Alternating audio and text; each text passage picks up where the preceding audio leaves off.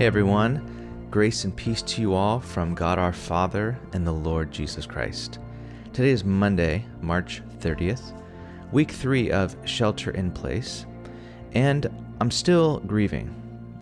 Yesterday, uh, in the sermon on Psalm 11, I quoted the Harvard Business Review article, the one that was also alluded to on Friday's episode, called The Discomfort You're Feeling is grief.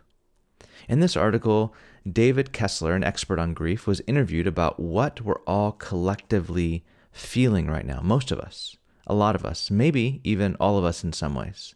And he said what we're feeling are a number of different griefs because our world has changed. And even though most of us know it's temporary that we're, you know, stuck at home, that's temporary, but like after 9 11, how flying was never the same, after this, most of us realize that life will never be the same. And so, because of that, we're grieving. We're grieving real loss. Real loss like people dying. I hate opening up my phone every morning and looking at the totals of people who have died globally from this pandemic. We're grieving the loss of nearness. We're grieving the loss of human contact. I think of all the virtual birthday parties I've seen on social media. I've seen bachelor parties taking place on social media. I've seen people who've had to cancel huge milestones that they've planned in their life because of this, and there's grief in the air. And every Sunday so far, the last two Sundays, for about two hours after online church ends, I grieve. I grieve what church was and what church is now. I have a different vantage point on Sunday than a lot of people do. I see things as a whole, as the pastor of the church. I see kind of almost, I see a lot.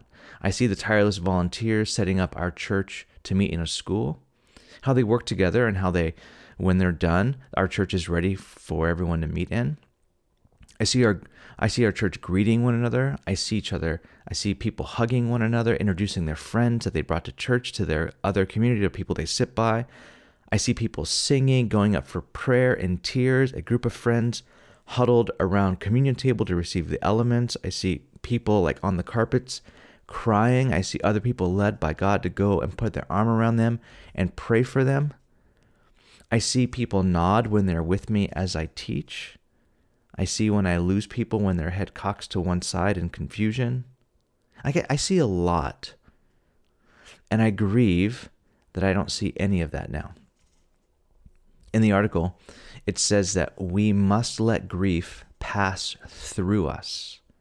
You have to name it, feel it, and allow it to pass through our bodies. Name it, feel it, and allow it to pass. When my wife and I, a few years back, were going through a very difficult time in our marriage, I was working with my therapist on grieving the loss of not being able to have children. My wife and I had tried for 15 years to have a child with no success. And I was angry. I was angry at Ashley, I was angry at myself, and I was angry at God. But I wasn't naming it or allowing myself to feel angry. So anger would get stuck right under my throat.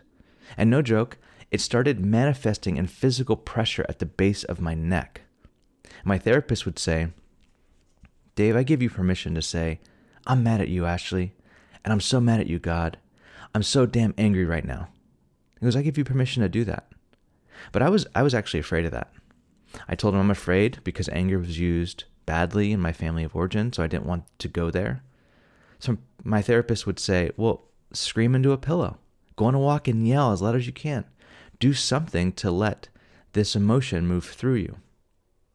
So after a while, I mean, it actually took maybe a year, a couple years, I started to slowly try and let anger pass through me in a non destructive way. David Kessler, in his article, would say, Emotions need motion. See, I didn't have access to that phraseology at the time, but that's exactly right. We have to let emotions move through us in a holy, right, and redemptive way. See, we all love the Psalms until you actually read all of them. When you read them, you're like, is this in the Bible? Why do people love that? this song, can you really even say that out loud?